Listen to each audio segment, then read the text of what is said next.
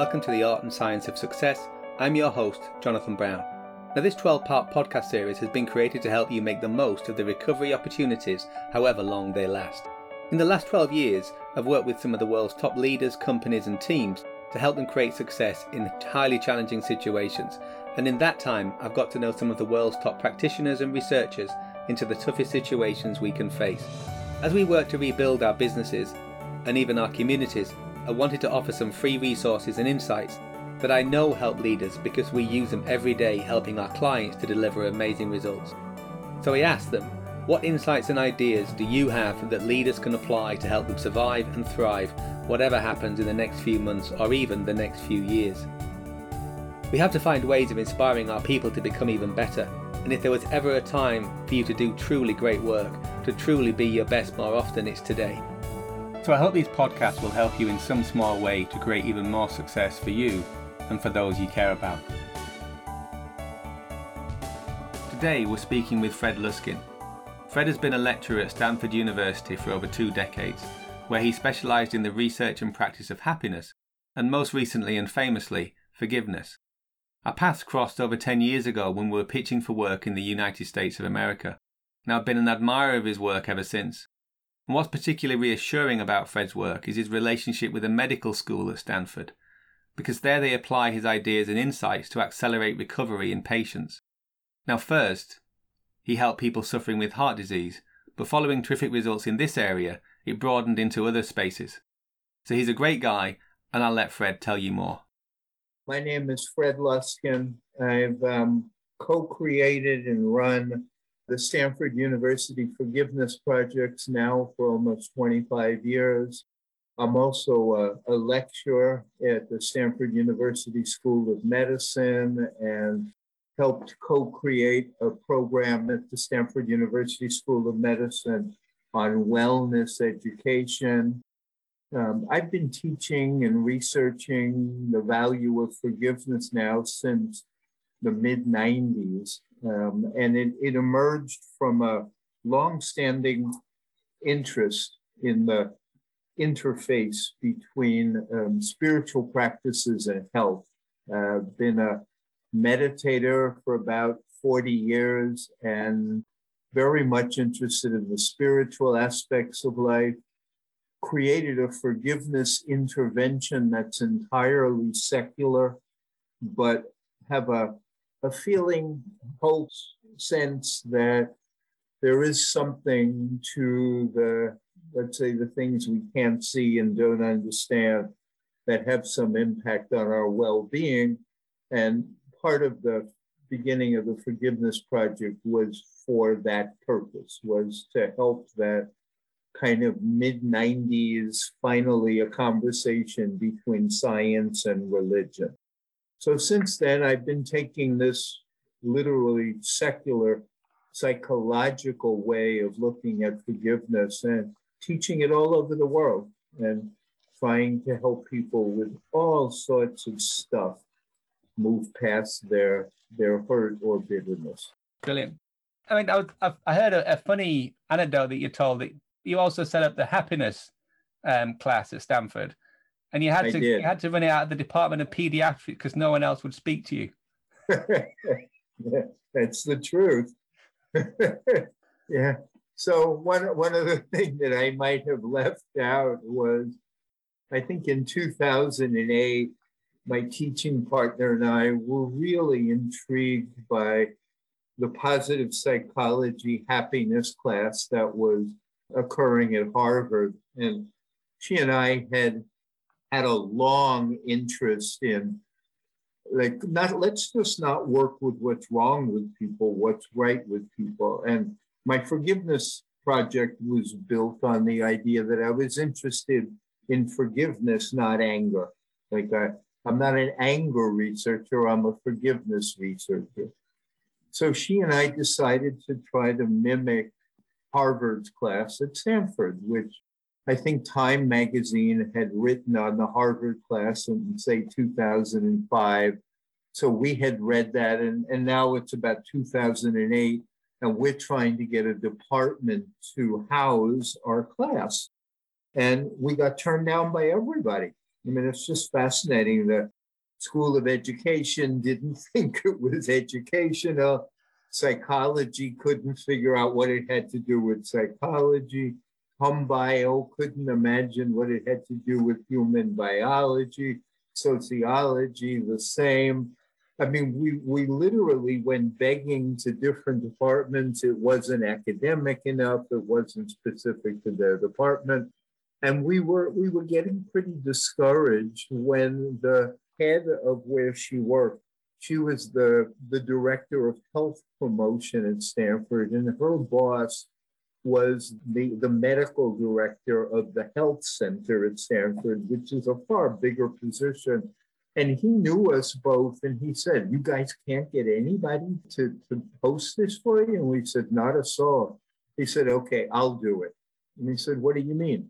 He said, Well, I have an appointment in the Department of Pediatrics. I'm a pediatrician, even though here I am running the health center. So I'll put the course under my name, and they, they can't argue with me.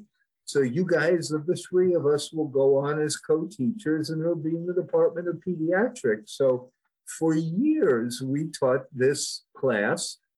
I, I don't know the art and science of happiness out of the medical school department of pediatrics because nobody else would touch it. Amazing. I know. What is it that makes us happy? It's just a couple of simple things, Jonathan. It's having a positive purpose in life, you know, having some reason to get up in the morning besides just your pleasure or like antagonisms or negative motivations.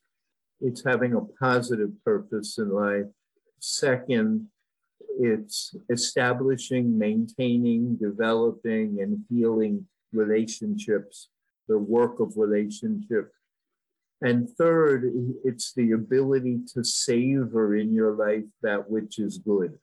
That it's, uh, you know, I, I've shrunk that to like people, purpose, and savoring, but th- there's very deep stuff there. And of those three, the most important is relationship. That they figure that between 50 and 70% of your happiness is the quality of your relationships. Purpose is second, and that what rounds that out is the ability to really focus on, save, or appreciate those parts of your life that are good. And it requires us to make certain decisions, not to over focus on things that aren't so good, like complaining or things that go wrong or your endless need to do work or the unending list of responsibilities. Happier people take breaks from that to savor what is valuable in their life. you know, the, the, the classic picture of the really busy person who can't stop rushing around to have dinner. Mm. So they eat standing up or they eat, you know, doing their emails. Now that's efficient, but it, it lacks that quality of savoring the meal, which is a, a central component of a happier life. When I think about the purpose relationships, or people purpose and, and savoring, the whole thing around the appreciation for me is a way in which that that could be the the recovery process, right? Is it the the whole thing around if you're working on purpose, you work, you're surrounded by great people, and then the savoring is your ability to take a breath and and appreciate what you've got, but also to recover and to and to take in the positive, right? Bank the gains. And I know George Vaillant on the Harvard Project talks about to be in an environment where love is present and be able to metabolize that love and to take that in, right? And I know there's very sad examples of people who have been surrounded by people who love them, but they didn't feel it. They weren't able to metabolize that love.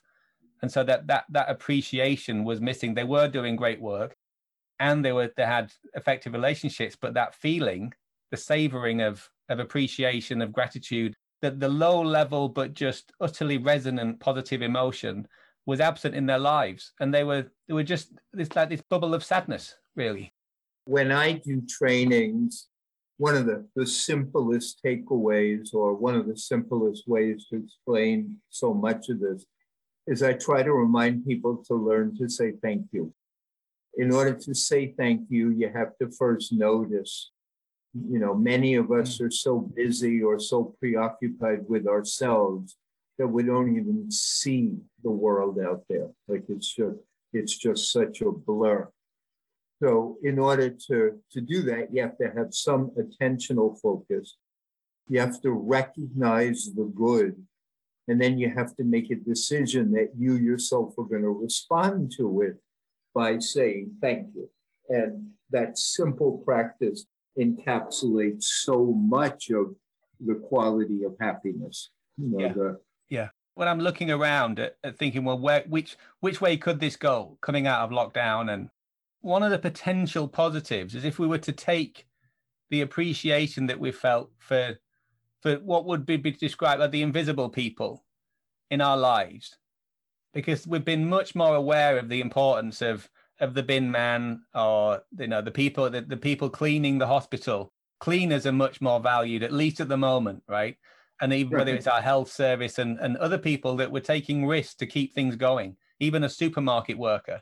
And there was an honoring of that of that contribution that person made to our lives. And so in that sense there is a possibility of a of that greater connection isn't there really of of recognizing that we're part of a community. If people do it. In new york they have a thing you know september 11th when the world trade center was attacked and then september 12th when everybody banded together there's a lot of folks that that use that idea of September 12th as, as just a wonderful metaphor for what human beings are capable of. That after an attack on September 11th, on September 12th, people were their better selves. But September 12th went away. And it tends not to last for human beings. That they don't tend to maintain appreciation and they don't tend to maintain awareness of others.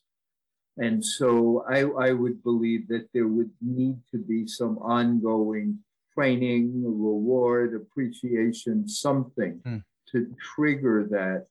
Otherwise, people tend to do almost anything to go back to whatever unconsciousness they existed in before things opened their eyes what's your, your take on why that is? I mean, there's you know a lot of possibilities. A strong one is intellect, just simple intellectual laziness. A second one is habit. A third one is culture. Most cultures don't want really happy people. They want compliant, socially acceptable, kind of tending towards the mean individuals they don't tend to really want happy folks because, as Maslow pointed out, the more you tend towards self actualization, the more you tend towards thinking for yourself, and the more you tend to be asocial, not antisocial, but asocial. And so cultures tend not to want that. And, and the last piece is the, the nervous system's innate negativity bias which is a, a, protective mechanism to make sure you spend a lot of your time focusing on what's wrong in order to keep yourself safe. Mm. And that negativity bias is very hard to overcome. And in fact, I don't believe it can be overcome, but it can be worked with. Yeah, and this is a this is a way that will our brains are seem geared, or that the data shows our brains are geared to to give disproportionate attention to possible threats rather yeah. than potential benefits, just from a simple risk management point of view. yeah, it's true. Yeah, and, and, and unfortunately, and certainly the, the press over here and the government have been have been pressing the pedal around things to be fearful of.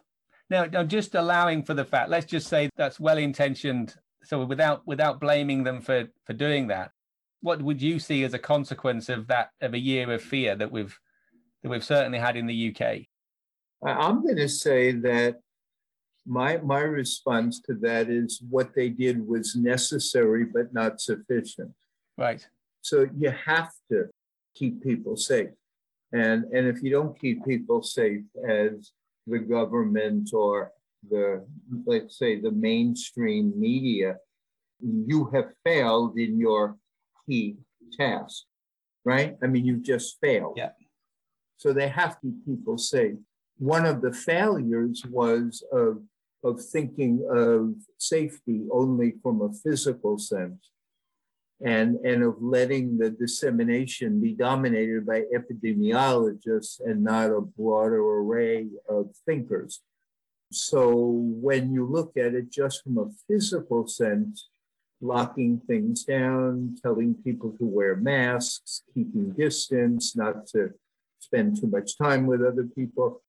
From a simple physical safety factor, those make sense. However, those safety mechanisms create a lack of psychological safety. Hmm.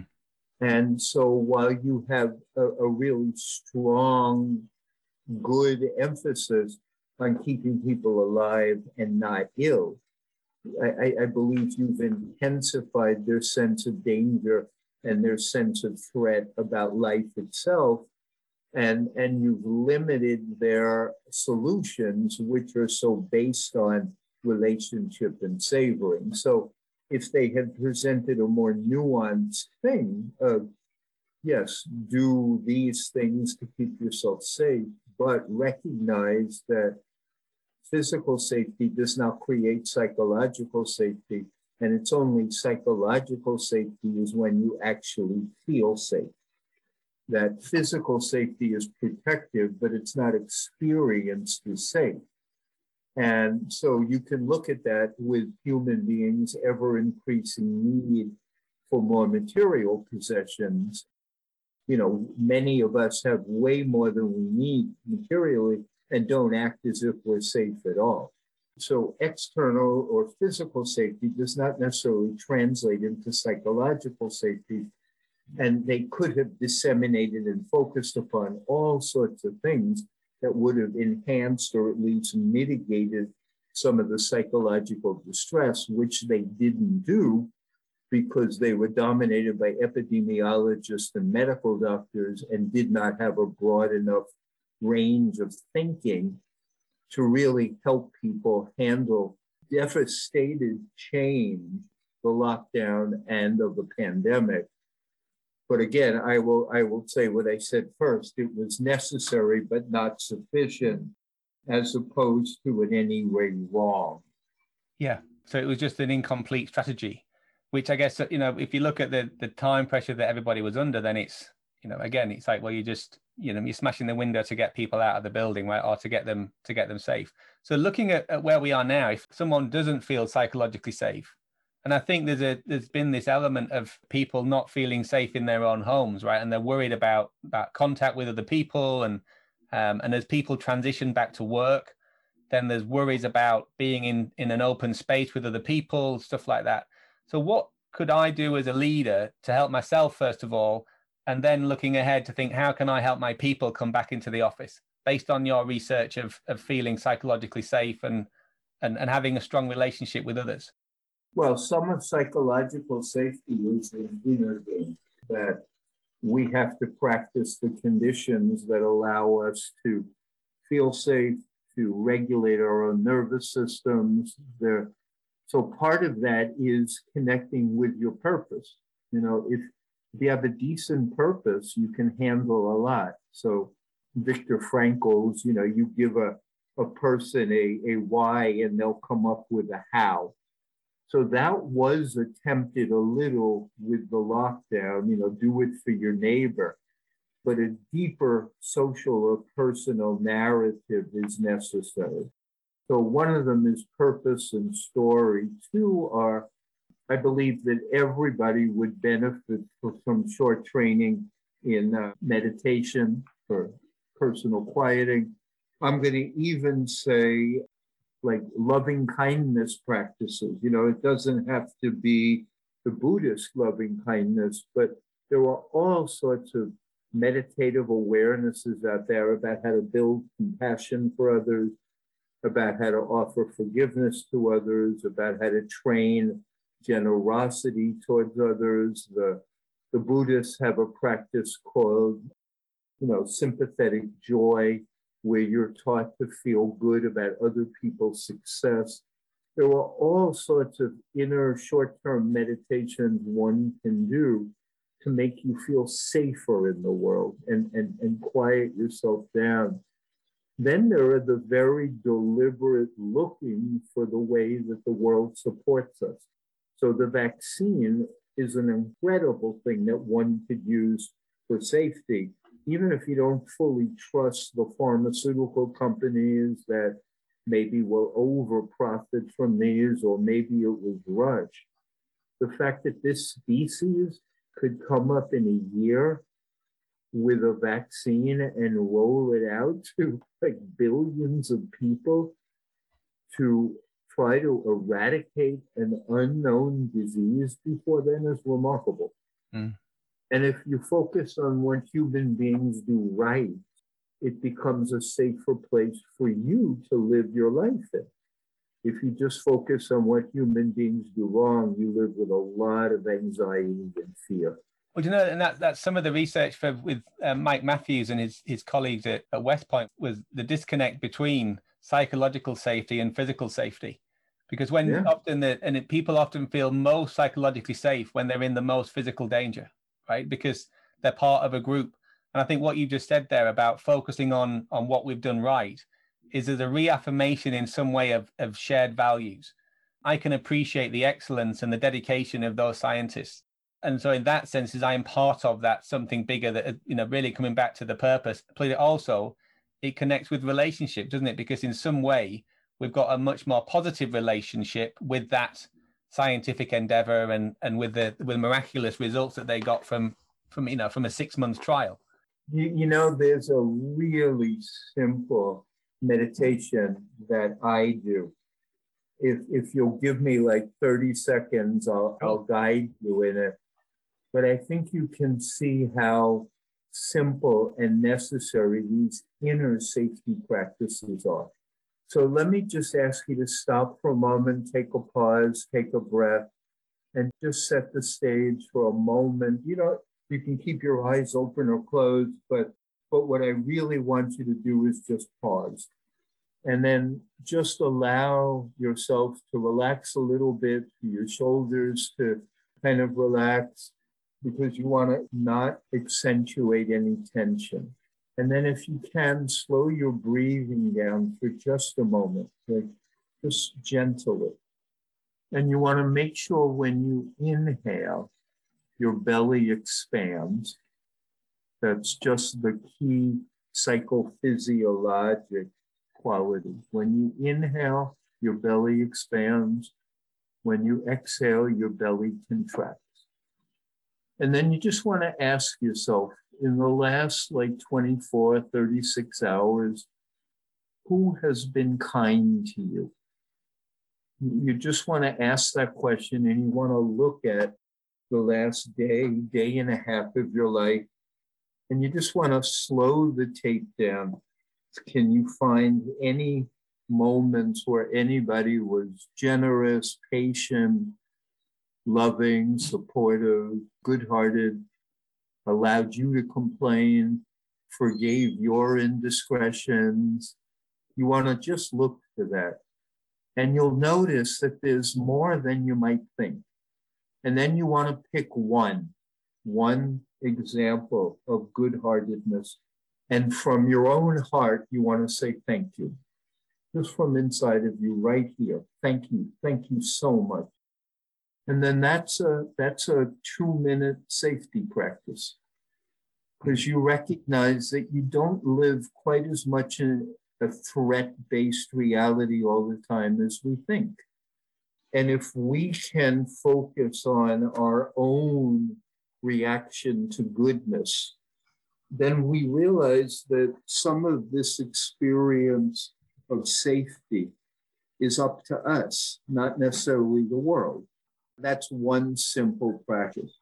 I absolutely love that. And you know, I was I was just wondering, Fred. Just I, I, was coming across one of your podcasts where you talked about your choice of coffee of one of a potentially nearly infinite number of coffees that you can get from an average Starbucks with all the different combinations makes no difference to your happiness. But actually, living in a world and being a person who lives in the world who's fortunate enough to have a coffee shop where there's 40 different varieties of coffee that's something to to show appreciation for and i'm wondering if maybe that's if the, the whole area around you know just appreciation and awareness that you do in in some of your other works as we're coming out of lockdown because I know quite a few people have still not returned to the office. As in a few companies I work with, the boss is back, but no one else is, and and they're, they're, they're gradually staging that recovery. Is that we could have that awareness again, and we can we can potentially see things anew, right? And in the UK, I know I don't know. I mean, in, in California, if you get eternal spring and summer, but the, it's springtime over here, and so there are things in nature to be really appreciative for. And if we were to stop on our way to work, if we're walking there, and to just to appreciate the, the leaves coming out on the trees or, or, or to notice other people that we're back in community again and things that we did take for granted and i know in you know in a month's time i might be cursing the coffee guy for being slow but right now i can say well i haven't seen you in months and it's wonderful to see you again and this tasting this coffee it could be you know one of the nicest coffees i ever have because i've not had one for three four months you know from a coffee shop well there, there's two not issues so much as considerations there. One is, or I can think of three. One is what you're talking about is being willing to see things as new. I mean, that's the whole mindfulness piece that it's not just patterns, it's not just categories, it's not just repetition of the past. It's being open to not knowing because when it's new, you don't know what it is. It's new. It's a slightly different moment than it's been. So, in order to be open to the new, you do have to have an ability to breathe. You do probably have to relax your body a little bit so you're not quite as tense because you need to let information in. That that's that's the quality of newness. It's it's coming in. It's not already known. That is a wonderful quality that can be practiced. I mean that that's it's not just a passive quality. You can practice that. How do I practice seeing things new? You know, how do I practice being available to my life? So that's one. The second is the sense of us versus them. Throughout the whole pandemic, because of the physical safety needs, we've been instructed to see each of us is kind of separate and isolated because the concern has been about protecting our physical integrity. But it doesn't have to be that way. You can you can situate yourself and and just extend your concern to the people on your block. You know, we're all stuck inside. Work with, you know, our treadmill 14 feet from our desk, which is 18 feet from our, you know, bed, which is 28 feet from our kitchen. You know, we're all there together that creates both safety and empathy and, and relationship. You know, they're, these are ongoing practices. They're not just concepts. Mm. You know, the, is this new? Is it not new? And, and the third is a, an outgrowth of that second is that you can wish people well. Like that can be a practice too for both kindness and reemergence is that you can you can practice working a little bit past our self-centered fear which is you know if we're not viciously competitive then we're not going to get our share i remember doing a practice on a webinar about a long time ago when the the lockdown was just beginning and I would remind people that you can go to Costco and you can stand in line, you know, and you had to be six feet apart. And, and you can look at the person in front of you by six feet and be afraid of them, you know, and, and have your mask super tight and, you know, be leaning away. So God forbid they cough and turn around, you're going to be dead. But you can actually sit there and hope they have a nice day and you can do the same with the person behind you like you don't you don't have to be in adversarial relationship with people yeah and so these are practices they're not they're not just concepts they're they're practices that again a wider thinking than epidemiologic and viral would have led us toward. I know there's something that I can certainly put a link. I know this is such a great book, and there was a you were describing the the tense to relax exercise there, weren't you? And again, it, it could be something. And if someone's feeling tension when they're going to work, being able to get outside, find a bench to sit on, and do a tense to relax exercise, that could really help open new information. And I'm thinking, you know, the conversation we had before we started, just around people being open to new information and the importance now of coming back together, whatever your opinion was of what's happened, is the importance that that you and I need to get on, and you honor the information I've got, so we're both open to to a new view, and so in that sense we can share our experiences and honor those things. And I love the I love the whole thing that actually if you're physically tense and emotion, you know, stressed, then you zone in on just the, the variables that will keep you alive, and what you're not open to is newness in a sense of a non-threatening way, such as what's the wondrous nature of, you know, the leaves coming on the trees or the flowers in the gardens and stuff. It's very challenging to recognize that some more of our sense of safety and happiness depend on us than just on what happens to us. That is a an amount of responsibility that many people find challenging. And that's one of the areas in your other book, in Forgive for Good, then you talk about that's one of the areas why we build up a resentment is because we're expecting the world to be one way and it isn't. Sure, it, it is not.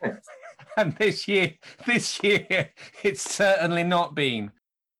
So do you want to yeah. you want to take us through some of your some of the research that you did there and why and also I think that will wonderfully explain why it was that that your forgiveness research and your work has been so successful literally all around the world. I know you did quite a bit of work in Northern Ireland and in other areas where people have got very good reasons to be angry and resentful, in which case forgiveness is is even more important and even more valuable. And I know your ideas worked really well there.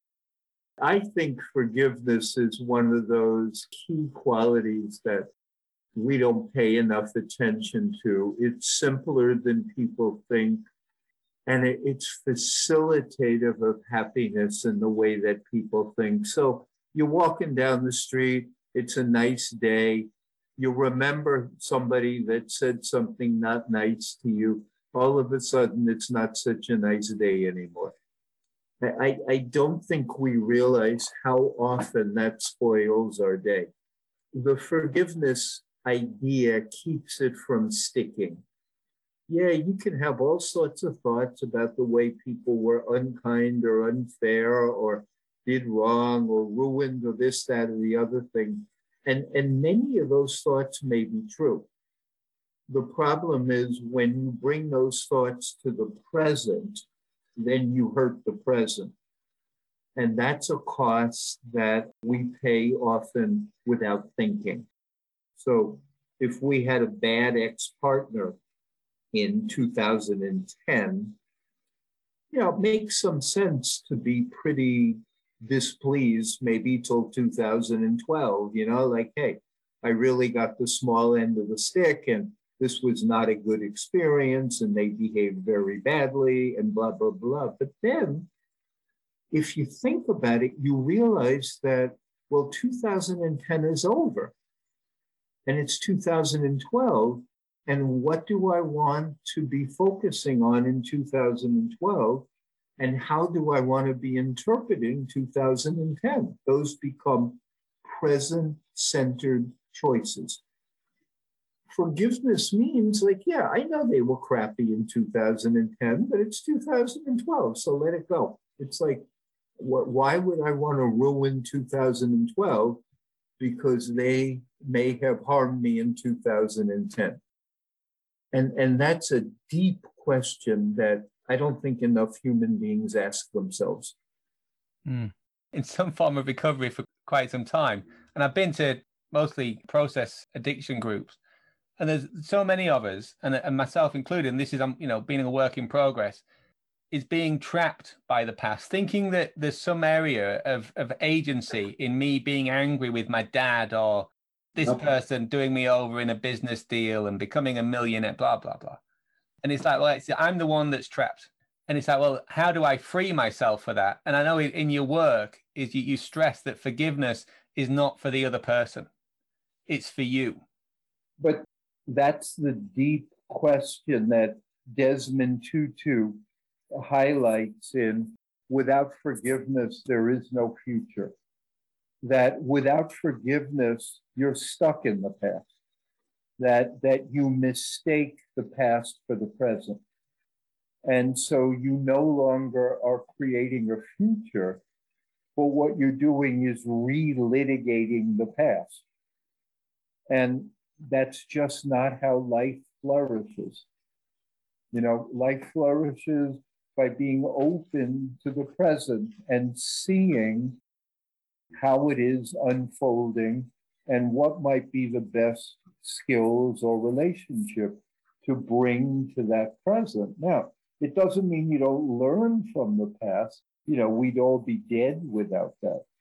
But you want to limit the amount of prejudice that the past brings. So again, that's why Desmond Tutu said, without forgiveness, there is no future because you just keep on living the past. And, and that is that is simply not an optimal happiness or life strategy. So you want to look at the kind of stories you tell. You know, do you do you talk about how your parents limited you because of the way you were raised, as opposed to maybe the challenges of learning better strategies now? Like those are two very different stories, one rooted in the past, one rooted in the present. You know, you, you might want to talk about I don't know, if somebody lied or mistreated you. In the present, you might want to ask how I, as healthy as possible, live with that, as opposed to what's wrong with them, how do I get back with them? Um, this shows me that life isn't fair. All of those are present centered ways of trying to relitigate the past, but they don't help you have a better future the, the, the questions that ask about a better future are those current questions about what's the best strategy for now. So, mm. you know, if I had very bad experiences and I learned that people were not safe, the, the, the best discussion is to practice safety now. Yeah. And you know, just looking at like some of the the research from well from military history is that walls as a form of defense are dramatically overrated, in that you can never build a wall big enough or wide enough, or you know, because you'll eventually you either you know best case is you starve to death because there's someone surrounding your walls. The real thing is that well, first of all, is that what's our mobile defenses like, and how can we you know how can we on the move can we protect ourselves so we're faster, we're more adaptive we keep moving. But then the most successful form of defense is to be surrounded by friends. You know, we talked a little before about the difference between psychological safety and physical safety. The truth is, there is no complete physical safety at all. It's an impossibility. No matter what precautions you take, you're going to end up dead. And that's just true. You could live your life in a bubble. You could eat organic, you know, healthy, homegrown food. You could have a million friends. And at some point, you'll end up dead. So, physical safety is an impossibility. You do want to take reasonable steps to make it as likely as possible. But to focus all your attention there is a fool's errand because it, it simply doesn't happen if I say psychological safety and and I also have psychological connection, is there a hmm. difference between those those two things? Are they the same thing? Well, psychological safety is one of the reasons that forgiveness is so important because it says that you know shitty things happen and I've learned to cope and my learning to cope gives me greater safety for the future. When I'm not forgiving, I'm saying that I can't cope. But forgiveness is a, is a form of psychological safety because it says, you know, I can't protect myself from everything, but I can heal from it. Mm. And so instead of being so guarded and defended, I allow more to happen because I have a greater sense of my own healing capacities. That's that's a very powerful way to handle the fact that we're not totally safe in the world. Let me give you another example that may make it more tangible. Like every single person that you love, I mean, we all know this, we're going to have to part from. You know, no love lasts forever.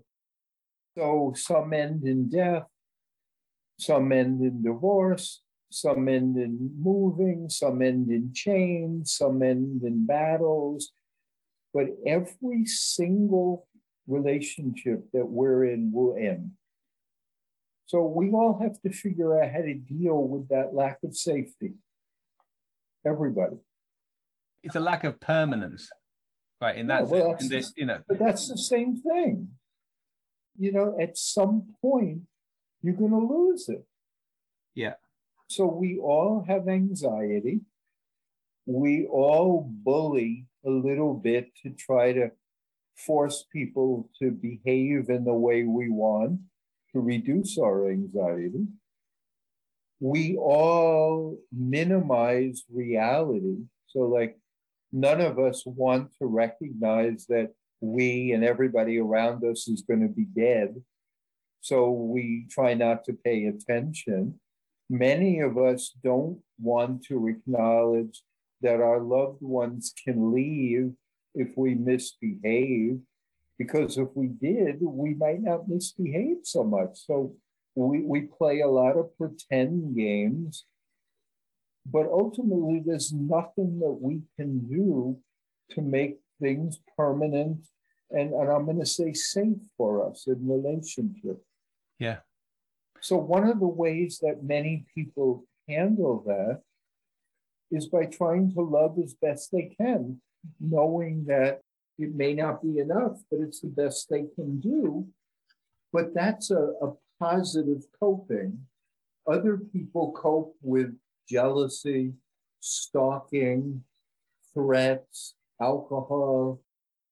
There are all sorts of ways to cope with um, danger that are not adaptive. No. Do you know, I was I was just thinking about this in, in our society this unwillingness to accept impermanence that that everything everything around us is impermanent including ourselves and there was this so there was the, the, the conversation around mortality this year has been very immature.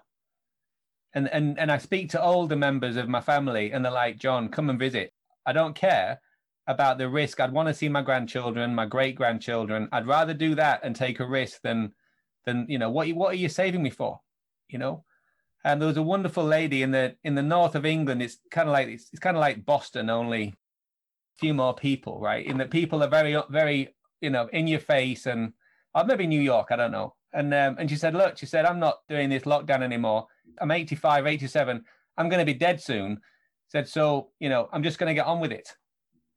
And so in that sense is this this dialogue around around impermanence but also and and and getting beyond the sadness that that inevitably brings and the grieving that we need to accept that that you and I you and I will pass but helping us how then can we move and bridge from this is really you know there's sadness and, and grief coming to let's make the most of it so because we're only here for a short time let's cherish every moment rather than curl up in a ball and and cry so what what have you found from from people who who do the let's make the most of life and honor our and really cherish our relationships versus ones who are saying, well, then to protect myself from pain now, I'm not going to get into relationships again?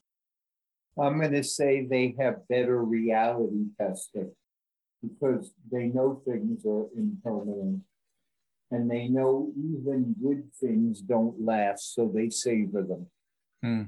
And there's something a, a very precious about recognizing that your children will not be children forever, that your home will not belong to you forever, somebody else will own it, that, that you get a chance when you realize things are impermanent to actively appreciate them, not just hold on to them tightly because of fear. And, and, and there's something beautiful about acknowledging that if you're married, this person won't be with you forever, that they may not choose to stay with you, that if it's good right now, that's phenomenal.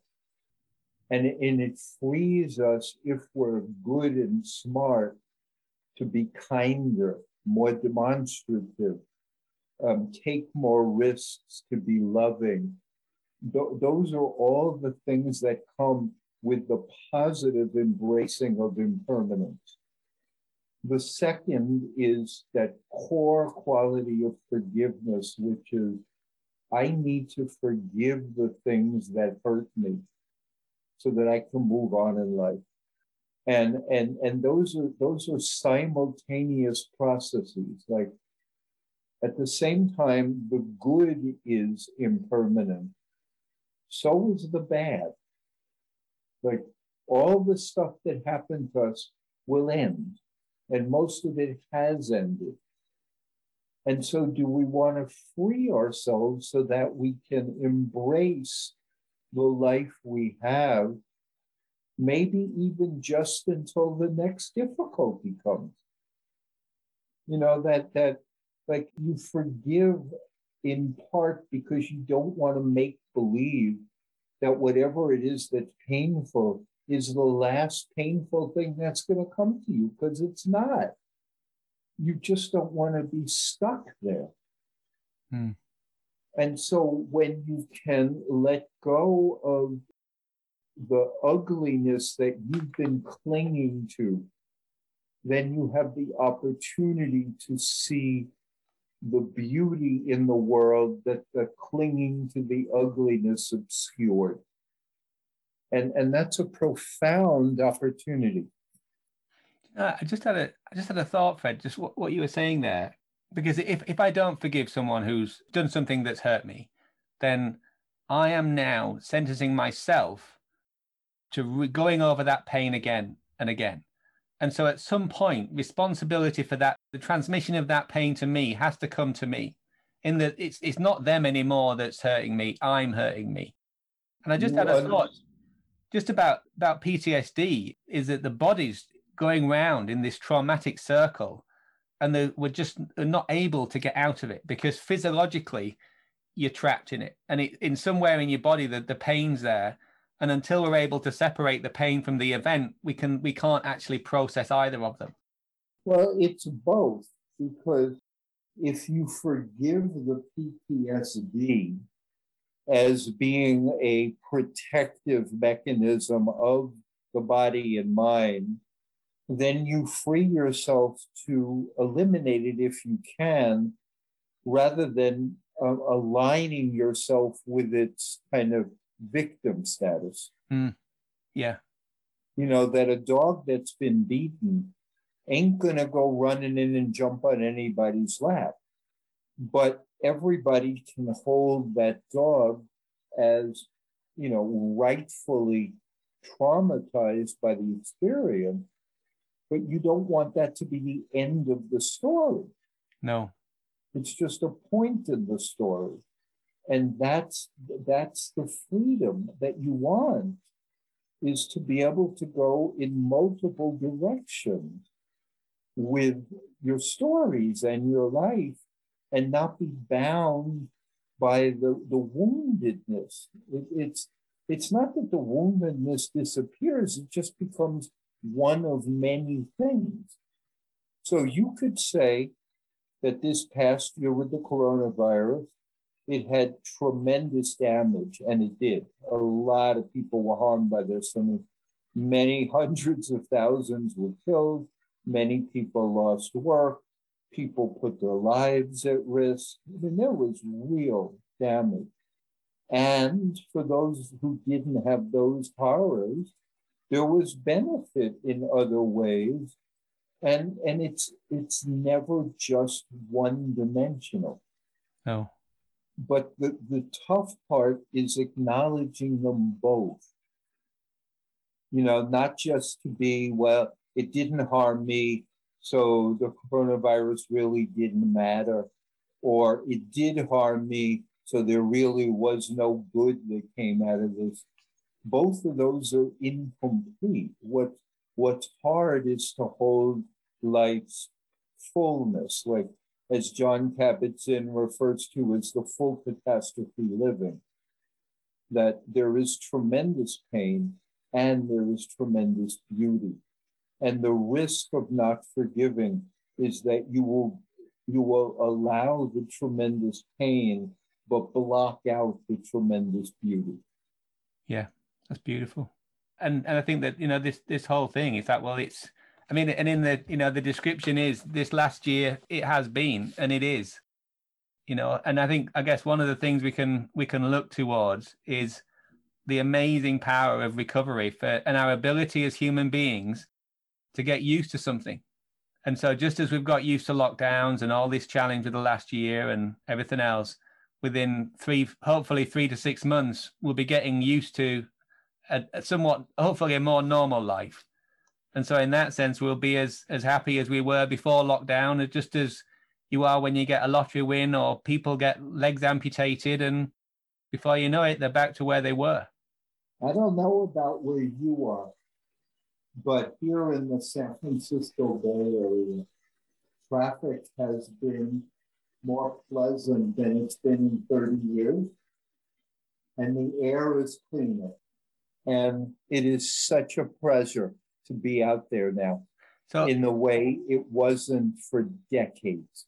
So, and you don't want to use that to minimize people's suffering. No. What you want to recognize is the world has so much of both. And that's why it's happy people who can savor the good. It's not that they ignore the bad, but they savor the good. Those are different qualities. And, and you know, and I think what it what it also causes me to think about as well is that regardless of what happens externally, it'll still come back to the people that you love and the purpose that you're serving. And and those things are, are there. It's like, okay, so so it may be the way that we express that purpose changes or the way in which we do relate to people going forward changes and hopefully it'll change back as close to how it used to be, but preferably better. Because maybe now we will cherish people more. And if we did more exercises around uh, just appreciation, and I know that the gratitude and stuff, you can say it doesn't last, but then we can also, by the same logic, we can say exercise doesn't last, can't we? We can say, well, I tried that jogging business, um, but it doesn't work because, you know, I did it once and I can't run a marathon. And yet the, the thing that I love about your work is is that the whole thing about look is practice. And and you you talk about these duh moments and it's like look you know what? This is really straightforward. You know that, that wonderful bit of research that you uh, that you did or you uncovered which was happy people wake up in a morning and say how can i make my day as happy as possible? Yeah. and so we're on purpose in not just we've got a big purpose but i want what do i want today? And we're visualizing success as you can get in in in stress free for good and it's like, well, actually, this is my intention for today, and I want it to be a good day. I want it to be a better day. And I think really, if we're living in, you know, a, a wonderful Dale Carnegie of living in day tight compartments, is taking it back to let's have a better day today, you know, and, and just and honoring what everything that happens and being appreciative and honoring relationships and then coming home and relaxing the tense, you know, the tension and then getting back to it tomorrow, you know. And uh, when you come home, say thank you. If that I don't mean you have to tell everybody every four seconds and say thank you, but inside here, you wanna you wanna remember to say thank you. Is that if there's anything that is so transformative, it's to not take it for granted, to not be entitled, but to be able to say thank you. Hmm. So if somebody cooks for you, say thank you. If somebody does your laundry, say thank you. If your kids put away their clothes, say thank you. Like it's it's an attitude. And, and that allows us, because of the negativity bias, it's the only way that we can see life clearly. Otherwise, we are so skewed to the negative and wrong so often that we have to literally add all of this appreciation and thank you and noticing beauty to have a chance at seeing life the way it is. Mm. And there's there's good and there's you know there's bads in in every situation. Yeah, do you know? And, and I, I just think that where I'm from in in the UK is that we're not we're not known for expressing emotion, and so even if someone was was hesitant about expressing emotion, just when they you know they get home and just as they're going through the door, just to pause to themselves and take a breath, and just acknowledge the fortune that you've got to have someone to come home to, or to have you know you got two like for me you got two healthy kids.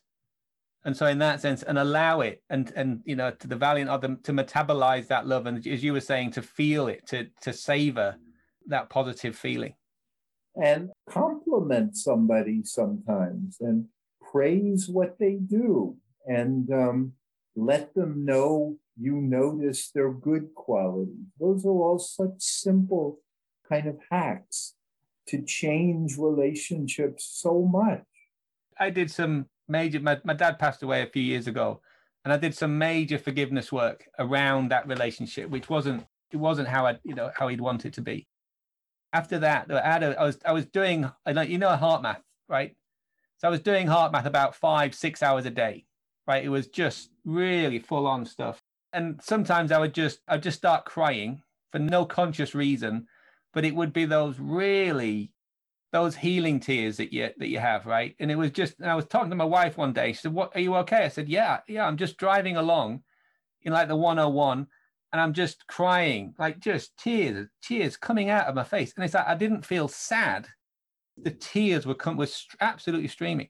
And as there is after that, there was much more openness and an ability to feel positive. And I just wondered, is there something is there something mentally? Is there anything on you know in the MRI scans that we're that we're doing now, on or the fMRI, just to just to see that there's something in the brain that locks up where anger or resentment sits, or is it more of a metaphorical? It's over our heart, so we're just not paying attention to it. We're just not allowing it to come in. Nobody knows yet the relative role of decision, choice, whether cognitive comes before affective. These are all not answered questions. You do the practice that's easiest for you. So some people do better with feeling. You know, they're just feeling people. So they practice or look for things to feel positive about. Other people are better with cognitive things. So they look for ways to change their thinking. Some people are better behaviorally, so they look for things to do. Other people like to make choices. Other people want habits. There's no one thing. Mm. There's no formula for human beings. But somewhere, a human being has to make a choice about what their basic core orientation is to life. And what they found, what you quoted, was the happiest people in the world. They made a choice somewhere that they want to be happy. And that choice goes downstream and influences so many other decisions. Others of us make a choice that we want to be rich or successful or never criticized or right. You know, we, we make all sorts of basic decisions, and then so many other decisions flow from those basic decisions. I think one of the crucial basic decisions should be some aspect of either affection for oneself, like I'm going to make a basic decision that I'm going to treat myself decently or some desire to basically have a good life or a basic desire to contribute some positivity to the world. But we have to somewhere choose something. And you know what you chose by how you act, you know, by what your your orientation is. It, it's no secret. You if you're arguing with people all the time, you chose being right. You know, it's like it, it, it's you know what I'm saying? It's like it's not rocket science. Jonathan, I enjoy chatting with you. It would have been nice if 10 years ago we could have said hello when we were both doing that thing, but I'm glad we got a chance to say hello today. Me too, mate. Me too. It's been an absolute pleasure. Thanks for your time, Fred. This has been The Art and Science of Success. I'm Jonathan Brown. If you'd like to learn more about the topics we discussed today, be sure to visit alppartners.com, where you'll find the show notes and other resources. And if you join the community there, you'll get access to even more battle tested ideas to help you create success for yourself and your organisation. And you can also arrange a free call to explore how we can help you accelerate learning and performance in your organisation. And if you enjoyed the show, be sure to subscribe. And if you have a minute, pop over to Apple Podcasts or Spotify to give us a positive rating. Thank you for listening.